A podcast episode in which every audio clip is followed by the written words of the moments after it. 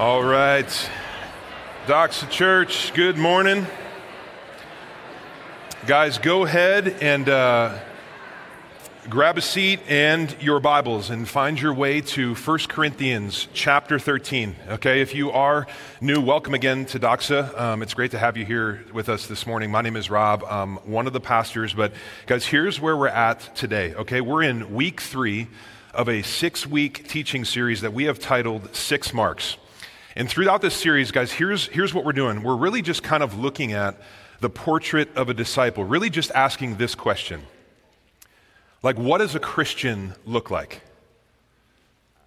You know, how would you answer that? I mean, what does a Christian actually look like? What do our lives look like? Do our lives say the right thing about the God that we say that we love and we sing to? And here's what I've been praying happens as we go through this, okay? For those of us here that would call ourselves Christians, my prayer has been that God would use these marks that we see throughout the scriptures to encourage us, to teach us, to convict us, to help us, and ultimately use all of this to help us to actually live out the faith that we say that we have. I mean, the reality is we're never going to do this perfectly. Like all of us that are Christians, we're kind of like recovering hypocrites where there's, there's no one perfect. There's one, and it's Jesus. But my prayer has been that we would be people who actually live the way that Jesus lived.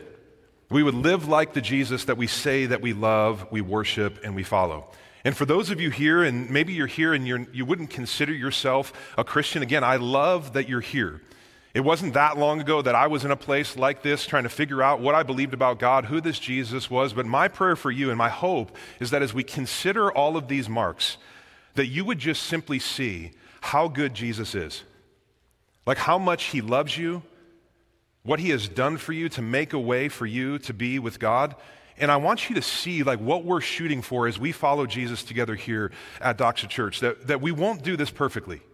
All right, none of us will do this perfectly, but this is actually what we're trying to be as a church family. And my hope is that as you hear all this, like it would cut through all the clutter and all the noise that so oftentimes surrounds the Christian faith, surrounds Jesus, surrounds the church, and that you would actually see and that we would collectively actually come together and rally around these marks that we see laid out through the Bible and really see Jesus for who he is and who he has created us to be. But as we get into this today, all right, I want you to notice something about these marks that you see on this graphic behind me.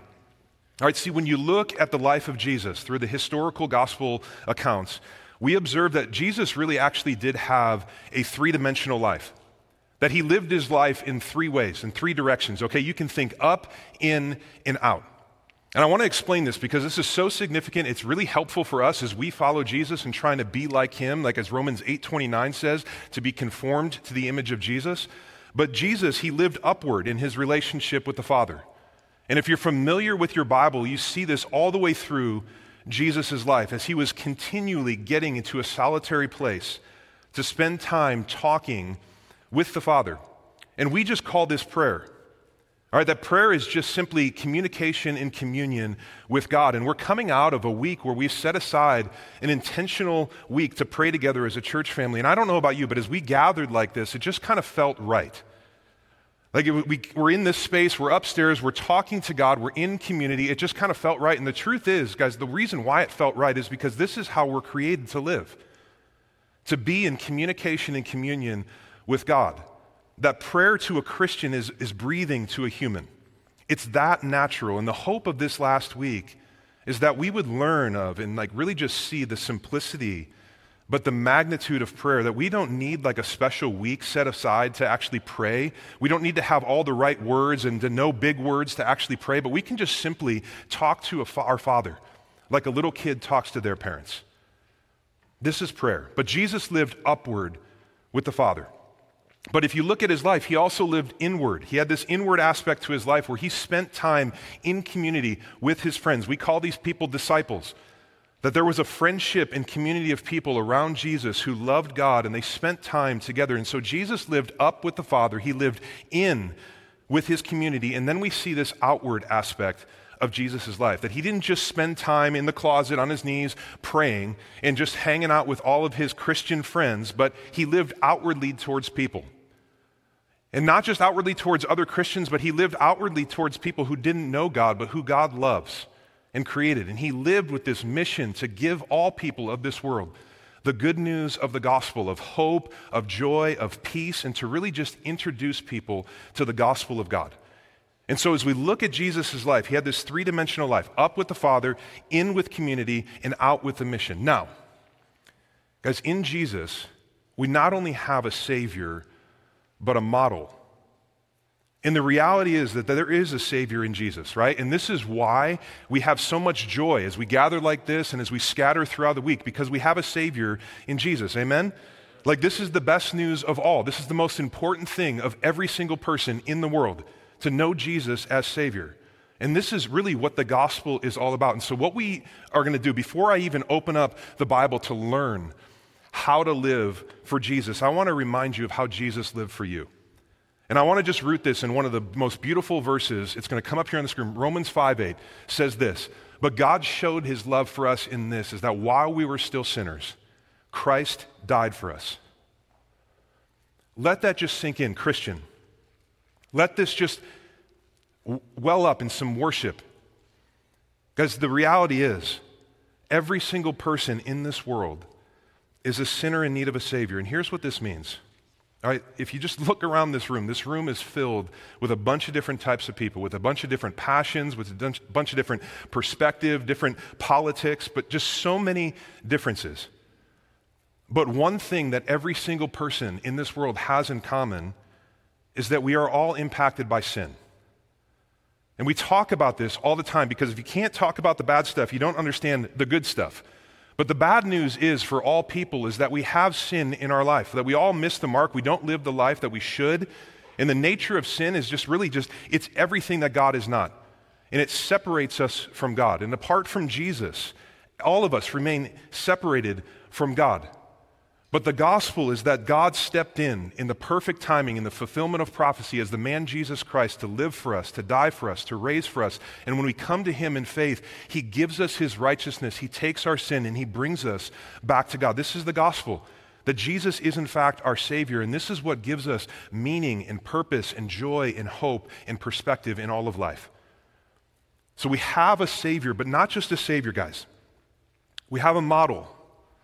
And I want you to understand that to be a Christian is really just to be someone who has come to Jesus, who has received his grace and forgiveness. As the Apostle Paul says in Second Corinthians chapter five, when we come to Jesus, Jesus literally makes us new. He takes our sin, he gives us his righteousness, makes us a new creation to live for his glory and the good of the world around us. And as we are given new life in Jesus, Jesus is who empowers us through his Holy Spirit. And he guides us and helps us and changes us into the men and women that he has created us to be. And so as we walk new and, and redeemed as the people of God, we walk empowered by the Spirit, and we do this intentionally by looking to Jesus.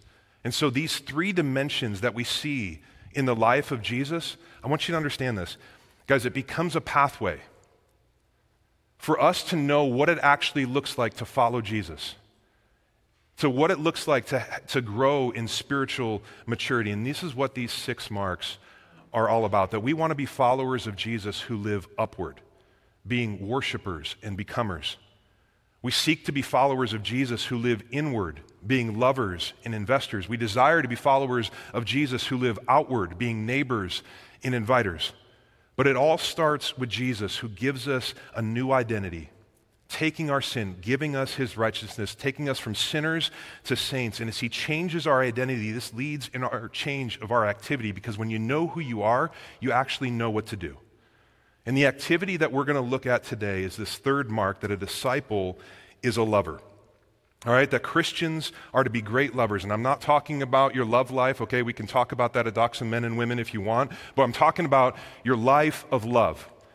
And First Corinthians thirteen is going to be so incredibly helpful. We're going to look at some of the most famous words in our world today when it comes to love. And so we're just going to read First Corinthians chapter thirteen, and then we'll get into what it means and understanding it and applying it to our lives. So First Corinthians chapter thirteen. Verse one, "If I speak in the tongues of men and of angels, but have not love, I am a noisy gong or a clanging cymbal.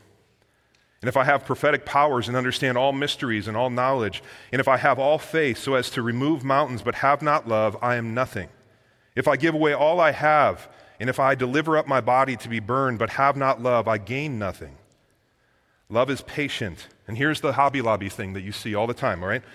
Love is patient and kind. Love does not envy or boast. It is not arrogant or rude. It does not insist on its own way. It is not irritable or resentful. It does not rejoice at wrongdoing, but rejoices with the truth. Love bears all things, believes all things, hopes all things, endures all things. Love never ends. As for prophecies, they will pass away. As for tongues, they will cease. As for knowledge, it will pass away. For we know in part and we prophesy in part, but when the perfect comes, the partial will pass away. When I was a child, I spoke like a child. I thought like a child. I reasoned like a child. When I became a man, I gave up childish ways. For now we see in a mirror dimly, but then face to face. Now I know in part, then I shall know in full, even as I have been fully known. Verse thirteen, so now faith, hope, and love abide, these three, but the greatest of these is love. All right, so let me give you just a little bit of context to First Corinthians thirteen, okay? The Apostle Paul is the one who wrote this letter, and he's writing to a young church that he started, he discipled, he, he taught, and then he left them with leaders in place to go start other churches. But as he left this church, all right, this church really did know and love Jesus, but was filled with confusion and sin. And that confusion and sin was leading to a lot of problems in the church in Corinth, which the Apostle Paul was writing this letter back to help them with, okay? And if you read th- throughout First Corinthians, right, you're going to find a bunch of crazy stuff. Like, this is just like Christians gone wild. It's just insane, right? There's people that are just struggling with issues of pride and marriage and divorce. They're looking at sex and sexuality and gender, just all confused. There were people getting drunk at communion. There's a guy who's sleeping with his stepmom and calling it worship. There's just a lot of weird stuff that is happening in this church. And throughout this letter, Paul is just really just trying to help them out. And he begins this letter. It's so interesting, right? He's writing to them, and he doesn't just start off by going after the problem, but he begins with talking about their identity. And he calls them saints. And he starts off by reminding them of the gospel, because for Paul, he believed that if you know who you are, then you know what to do with your lives. And he shows the Corinthians how the gospel relates to every aspect of their lives. And guys, this is so important. Christian, if you've been around the church for a long time, right, you became a Christian as a little kid, maybe you're, you're tempted to think that the gospel is kind of this remedial work that started at the beginning. This is the thing that you have to believe to save, be saved from sin. But then, like, you grow in spiritual maturity and wisdom, and all of a sudden you get into theology and, and, and just like all types of spiritual gifts and all these things. And that's the thing that makes you really spiritual. I want you to understand, guys, the gospel is not just the, the starting line. But it's the track that we run on. It's the finish line that we run towards. The gospel informs everything about our lives. It impacts everything. But in chapter thirteen of First Corinthians, guys, this is really just the thematic center of this book. And Paul says it's all about love. That in the midst of all the problems and the dysfunction of this early church, if the Corinthians would have just embraced Paul's teaching here, the posture and the practice of love, the problems and the divisions that were happening would have ceased. And this isn't just a message for the church, but for those relationships, friendships, marriages. Guys, if we get this right, it will change everything. You have hard times in relationships. Oftentimes it's because we don't get this love thing right. Your marriage feels like more like a jail cell. It's because we don't get this thing right. Love will change everything. But here is the important thing to know, okay? Chapter thirteen, which oftentimes is called the love chapter, is in the context of chapters twelve and fourteen, where Paul is talking about spiritual gifts. All right, so Paul is not just giving kind of like a standalone sermon on love here, but he's talking about love as it relates to the church and the spiritual gifts that God gives the church. And chapter fourteen talks about the proper use, or chapter twelve talks about the proper use of the spiritual gifts, and then chapter twelve talks about the endowment. But here in chapter thirteen, Paul gives us the proper attitude and the atmosphere that God intends the spiritual gifts to be used. All right, and one of the major issues and the controversies in this uniquely broken church was the ministry of the Holy Spirit of God. And at the core of this controversy revolved around this question, all right? And it's this, okay? What does a really spiritual person look like? That's what these people in Corinth were, were really looking at. They, were, they would look around this church right here and be like, what does a really spiritual person look like? Like, what does a, a really good Christian look like? And again, how would you answer that? Just think about this. Maybe some of you would say, you know, a really spiritual person, they know a lot. They listen to a lot of podcasts, they've read a lot of books, they know a lot of theology. Or maybe you would say it's, it's that person that just gives so generously. They're always serving, they're always giving away their money. Some of the people in Corinth were saying this: you will know these people because they have extraordinary gifts. They have miraculous gifts, specifically the gifts of tongues. And as they said this, what they were doing is they were kind of creating like a two-level Christianity, that you had like the varsity squad over here that were really, really gifted, and then you kind of had God's J V team that weren't that gifted, but they loved Jesus and they were giving it the old college try, right? But if you look at chapter twelve, verse thirty-one, Paul says that's not it. Because look at verse thirty-one in chapter twelve. Paul says, I'm going to show you a more excellent way. In this more excellent way in which the, Christ, the Christians in Corinth were not living by is the way of love, which is actually what a very real spiritual Jesus-loving person looks like. Hear me. That love is the key indicator of a person's relationship with God. And one of the fundamental problems in Corinth, and I would submit to you one of the fundamental problems today, is that the Christians were not living with love towards others. Instead, they were just focusing and boasting in their giftedness and their intellect and their opinions, and it was breeding division and disunity. And this is why Paul says what he does. And this section can be basically broken down into three parts. All right, in chapters or verses one through three, Paul talks about the importance of love. Then we're going to look at chapter verses four through seven, where Paul explains the nature of love, and then verses eight through thirteen, he wraps up by talking about the endlessness of love. All right, so look back to verse one, the importance of love. He says again, if I speak in the tongues of men and of angels but have not love, I am a noisy gong or a clanging cymbal. And if I have prophetic powers and understand all mysteries and all knowledge, and if I have all faith so as to remove mountains but have not love, I am nothing. If I give away all I have, and if I deliver up my body to be burned but I have not love, I gain nothing. And so the Corinthians were saying, here's what really matters and makes us really spiritual and mature. They're saying, I, I speak in tongues. I can prophesy. I know a lot. I have incredible faith. I give away so much of my money. But Paul says, you know what? That's actually really great, but without love, you're nothing. And you gain nothing. And he essentially looks at these Christians and he says, God's not impressed by your giftedness. He's not impressed by your philanthropy. But his desire is that you would love like he does. Now, that word love, we've talked about this in the past. It causes all sorts of problems in the English language. Like, I love Jesus, but I also love a nice cold beer on a hot day, right? And so, like, what does this actually mean? Because I think very few people, like, have an idea of what love truly is. That most people kind of think about love, including many Christians, in terms of like nice feelings or like warm affections or a romance or a desire. But this is not how Paul talks about love here. And in the Greek of, of Paul's day, there were at least three words, all right, that can be translated into the English word love. First was the word eros. And eros was a, a word that actually doesn't occur in the Bible, but it refers to a love that is like self-pleasing or a passionate love. Eros is where we get the English word erotic.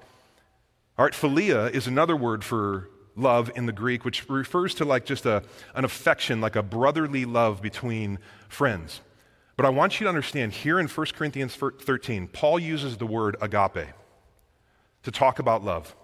And agape, while one of the rarest words in ancient Greek literature, is one of the most common in the New Testament.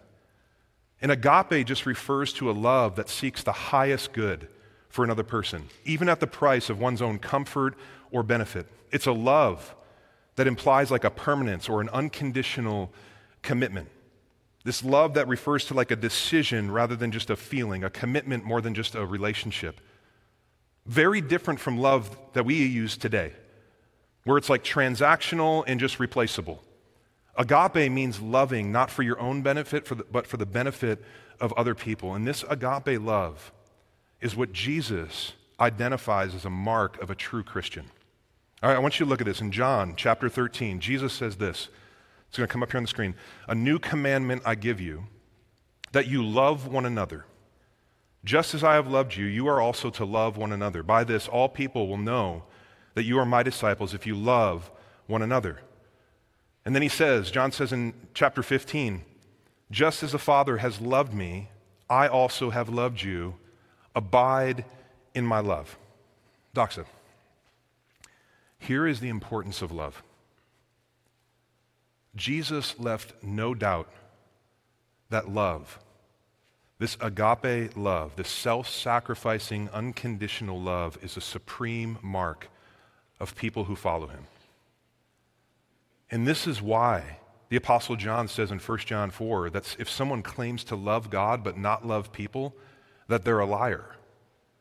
And he says that the truth of God is not in them. And this is why Paul says, if you fast forward to chapter sixteen of First Corinthians, that everything a Christian does should be done in love. And so just hear me on this. Guys, above anything else, if you are a follower of Jesus, like, you should be known for your love. I mean, Christian, just let that sink in. We should be known by our love, just like Jesus, above everything else. That right theology is not a substitute for love. That religious works are not a substitute for love. Church attendance and Bible study is not a substitute for love. Nothing substitutes love, and this is what the Corinthians lost sight of. And so Paul is talking to them, and he uses three examples. Look back again to verse one. Paul says, if I speak in tongues of men and angels, but I have not love, I'm a noisy gong or a clanging cymbal. Okay, here's what he's saying. He's saying, I can speak in tongues all day. And tongues translated literally means languages. And I don't have time to get into this today, but we will eventually. But Paul is saying, I can speak in tongues all day long, but if I'm a jerk, it doesn't mean anything. All right, that he's saying that it's great that you have this gift, but you need to be loving as well. And when we talk about spiritual gifts, right, all Christians have different gifts, but one thing we're all supposed to have is what? Love. And our gifts that God gives us through the presence and the power of the Holy Spirit are nothing more than just different ways that we can all love each other. And so if you are a servant, you love by serving. If you're a teacher, you love by teaching. If you're a helper, you love by helping. If you're a leader, you love by leading. The spiritual gifts are just different ways for us to love one another. And so Paul is saying is if you have all these giftings in your life, but not love, we've missed the whole point. And the Corinthians, they just didn't get this. They were like, man, I speak in tongues, and I speak in tongues better than most everybody, better than you. And Paul just comes in and says, that's great, but you're just not nice. All right? You're all good at tongues, but you're terrible at Christianity. He's like asking them, there's, where is your love? And then if you look at verse two, he gets into the second example. He says that you can be out of this world gifted, and you might know a ton of stuff. You might know all the biblical systematic theology. You might know everything. But if you don't have love, it doesn't mean jack squat. That's what the Greek says in chapter, right? Okay, th- this is what he says. He says it doesn't mean anything. And to hammer this home, he gives a third example. Look at verse three. If I give away all I have and deliver up my body to be burned, but have not love, I gain nothing. And so what he's saying is that even if I give away everything I have to the poor, or if I write big checks to help like philanthropic organizations, and even if I take a bullet for somebody or I'm killed for my faith, but I have not love, he says I gain nothing. Paul's saying that doesn't really matter because you can do all that stuff for selfish reasons and personal gain, not out of love. And so, Doxa, you may be gifted by God in incredible ways. And I know you guys. There are some of you guys that are extremely gifted. But if you don't have love, the gift is worthless. This is what Paul is saying. And this is not devaluing the spiritual gifts at all, but recognizing how we use these gifts that are given by God. That if you want to exercise your spiritual gifts correctly, don't focus on the gift, but focus on the people you're serving with the gift. This is Paul's whole point. And honestly, like as I was thinking about even just coming up on this stage today, this is like what I try and have a posture of every time I teach. That it's not about me giving a stellar sermon and wowing anybody, but it's about me just asking God to help me to love you by bringing you God's truth in a helpful way. It's love. Love is essential. And so very practically, guys, without love, our church is just useless. Without love, the gospel that we preach and, uh, for the redemption and the salvation of sinners will just be a loud, annoying gong. That without love, the things that we strive to do will just really be nothing. Without love, Doxa Church will never become the church that Jesus died to establish. And it's been my prayer that the words of First Peter chapter four, verse eight, where he says, above all, love, that this would be the reality of our church family. Because this is God's desire for us.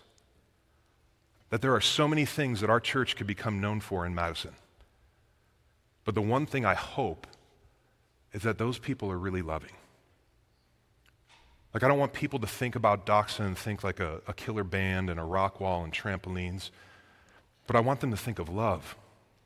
And even the people that would not agree with our theology and not agree with the Bible, that they would still say, man, I don't agree with those people, but they are very loving. I think this is the goal that Jesus and Paul are getting at. Paul wants us to understand this equation. It's going to pop up here. Write this down because this is so important.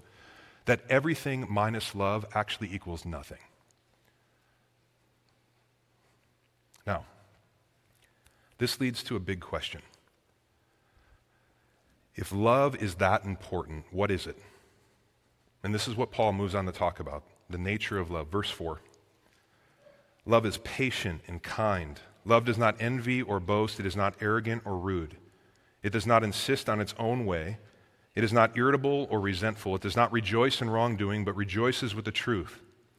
Love bears all things, believes all things, hopes all things, endures all things. Guys, this is the description of love, true, the true nature of love. And as you look at the Bible, guys, this is perhaps the most comprehensive biblical definition of the fullness of love that we have throughout the scriptures. And what Paul basically does is he shines love through a prism, and we see fifteen of its colors and hues, the spectrum of love, that each ray is a facet of just agape love that comes from God and marks the Christian. And unlike most English translations, okay, the Greek forms of all these facets of love are actually verbs. And so this list does not focus on what love is so much as what love does and does not do.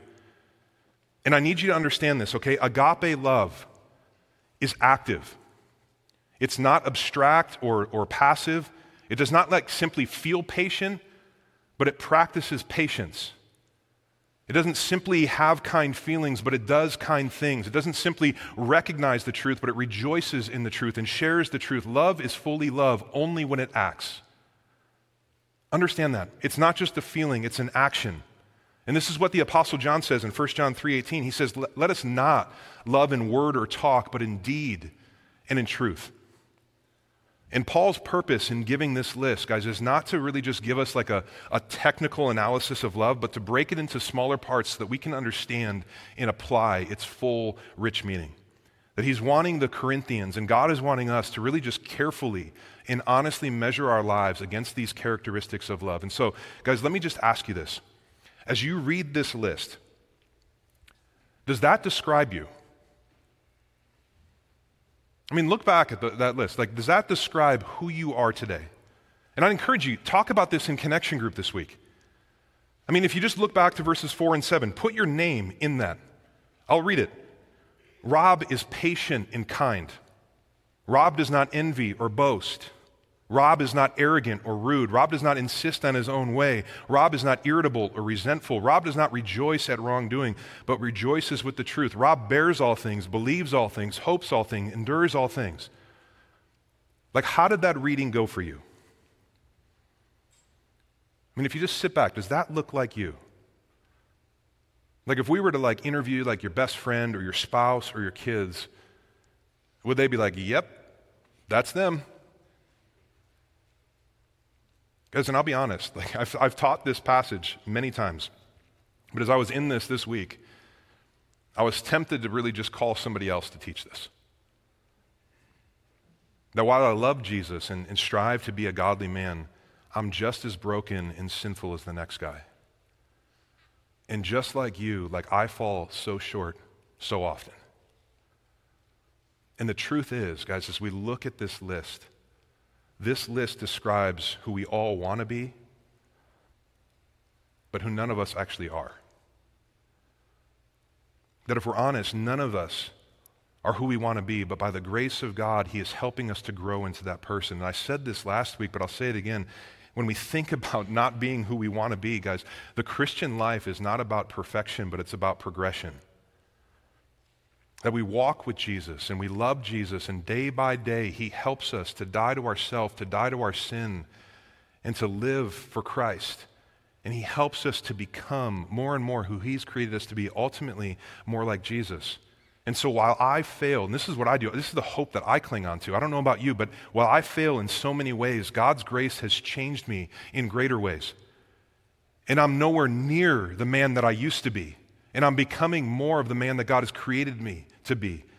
Isn't this great? I mean, Christian, does that give you a little bit of hope that you don't have to be in despair your whole life? Like you just look back and God is changing you through the presence and the power of the Holy Spirit. I hope this encourages you. But this chapter is one of those chapters where the Bible becomes a mirror. That the book, the Bible is not just a book that we read, but it's a, a book that oftentimes reads us. And at times you read it and it becomes a mirror where you see yourself as it relates to these words. And before you get bummed out, all right, and, and fall into despair, I need you to hear this, guys.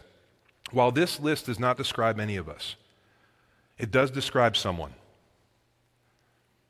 See, as Paul is painting a portrait of love, Jesus Christ is sitting in as the model for this portrait. That Jesus lived out in perfection all of these aspects of love, and this is a beautiful picture of Jesus and His love. Let's just read this again with Jesus' name in here. Look at this. Jesus is patient and kind. This is Romans five eight, that while we were still sinners, Christ died for us. I mean, Christian, do you ever take time to just pause and reflect on the patience of God? I mean, if you're anything like me, I mean, I would have checked out a long time ago on a guy like me. But God is so patient, it's amazing. Jesus does not envy or boast. That He came as a servant and He humbled Himself to serve us and to save us. Jesus is not arrogant or rude. Jesus does not insist on His own way, but He actually lays down His life and He follows the way of the Father to save us. Jesus is not irritable or resentful, that through grace He doesn't keep a record of our right, our wrongs. Jesus does not rejoice at wrongdoing, but rejoices with truth. Jesus bears all things, believes all things, hopes all things, endures all things, literally endures everything, even to the cross where He died for you. See, chapter thirteen, while it points out the ways that we all fall short of loving, it also points out the way that Jesus has loved us perfectly. And the truth is, guys, our ability to love is based on our experience with love.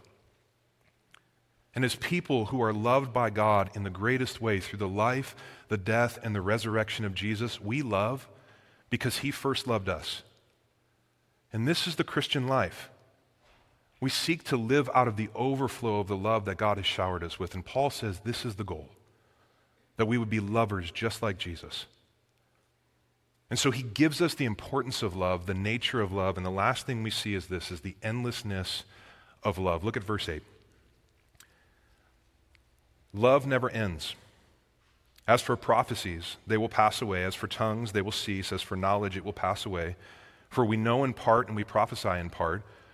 But when the perfect comes, the partial will pass away. When I was a child, I spoke like a child. I thought like a child. I reasoned like a child. When I became a man, I gave up childish ways. For now we see in a mirror dimly, but then face to face. Now I know in part, then I shall know fully, even as I have been fully known. So now faith, hope, and love abide, these three, but the greatest of these is love. All right, so here's what I want you to know. All right, throughout all eternity, love will never end. Love lasts forever. If you look back, Paul says that when the perfect comes, the gifts will cease, okay? So prophecy, knowledge, this will all pass away. Tongues will cease to be needed. That in heaven, we don't need prophecy. We don't need prophets to hear from God. We'll just go to Jesus face to face. This is what Paul is saying here. And I already know I'm going to need a new job in heaven. I'm hoping like a worship leader, get some skinny jeans. It'll be great, right? And just... But when Paul says, like, when the perfect comes, while this is like a hugely debated verse, here's what I believe. All right, some say that when the perfect comes, all right, this was the completion and the canonization of Scripture, or like really just the maturing church. I really don't think this is what Paul is talking about here. Paul is talking about the eternal state. This is the perfection coming, the eternal, joyful, complete, heavenly state of believers, where as Paul puts it, we will see Jesus face to face. And this is the day that we all long for. This is the day that we have our eyes set on, the day where Jesus comes back, wipes away all the tears, and it's just perfection and glory.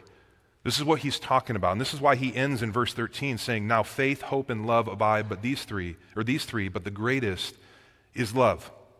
That faith and hope will have no purpose in heaven, because everything will be true, everything will be known, everything will be good will be possessed. They're not equal to love, that love is the greatest of these because it's eternal.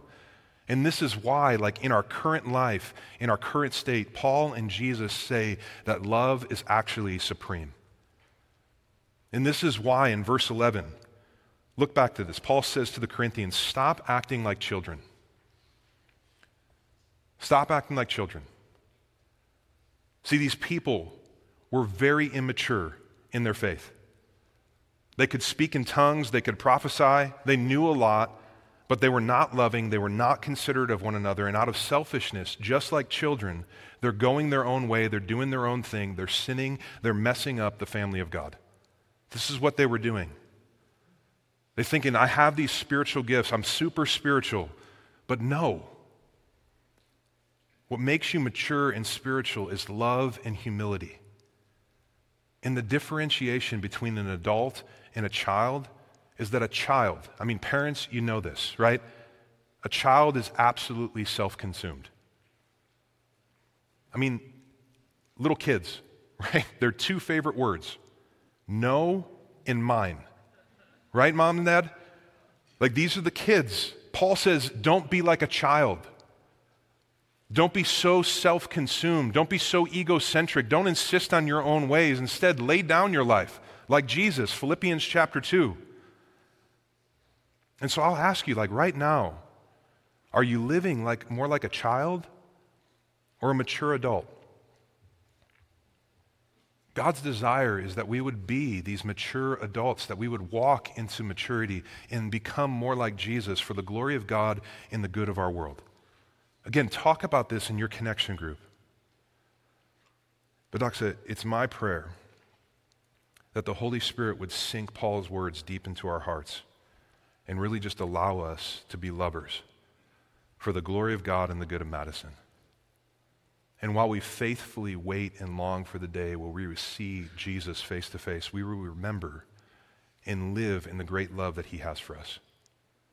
And as we experience this great love, we'll take that love, and as the overflow, we'll seek to give that love away to every single person around us. And when we do that, we'll actually be following in the words and ways of Jesus, to love God and to love people. So here's the big idea. Let's be a church family where our lives say the right thing about God. Amen? God is love. Let our lives just say the right thing about God.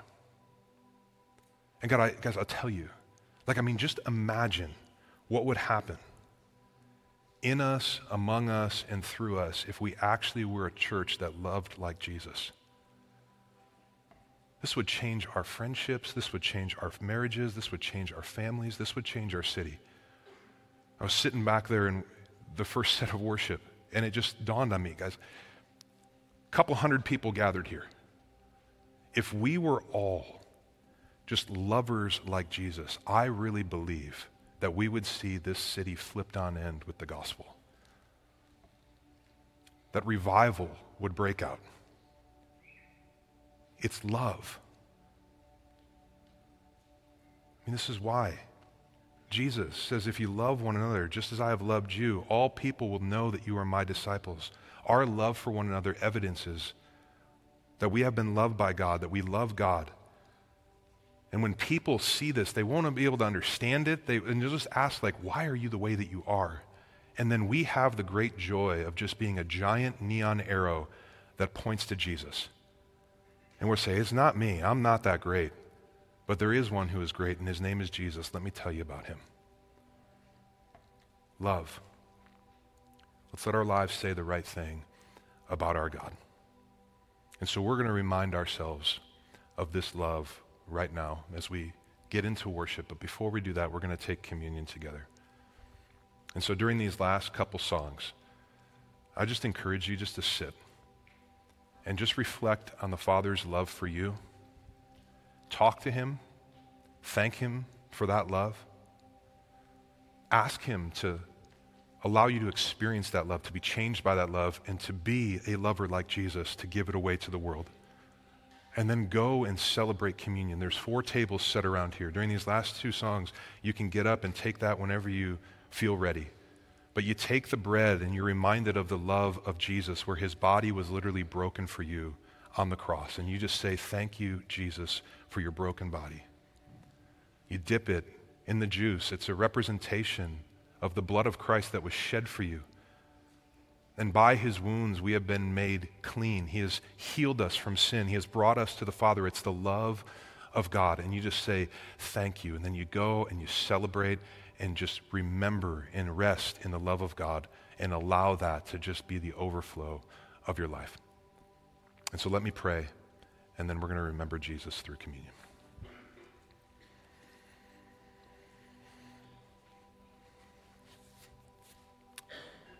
Father, I, I love you. Jesus, I, I thank you for that truth in Romans five eight, that while I was still a sinner, running away from you, not caring for you, not loving you, not following you, that you were there, you were seeking me, you were loving me, you were following me. And God, thank you for opening up my eyes to the gospel.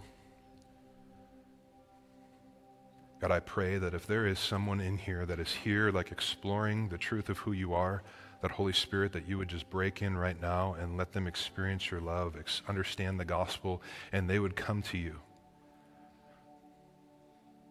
and find this new life. God, help us to be a church family that is marked by love like you, Jesus. Holy Spirit, this has got to be a work that you do, because I know in me there is not a whole lot of love. There's a lot of sin. There's a lot of selfishness. There's a lot of pride.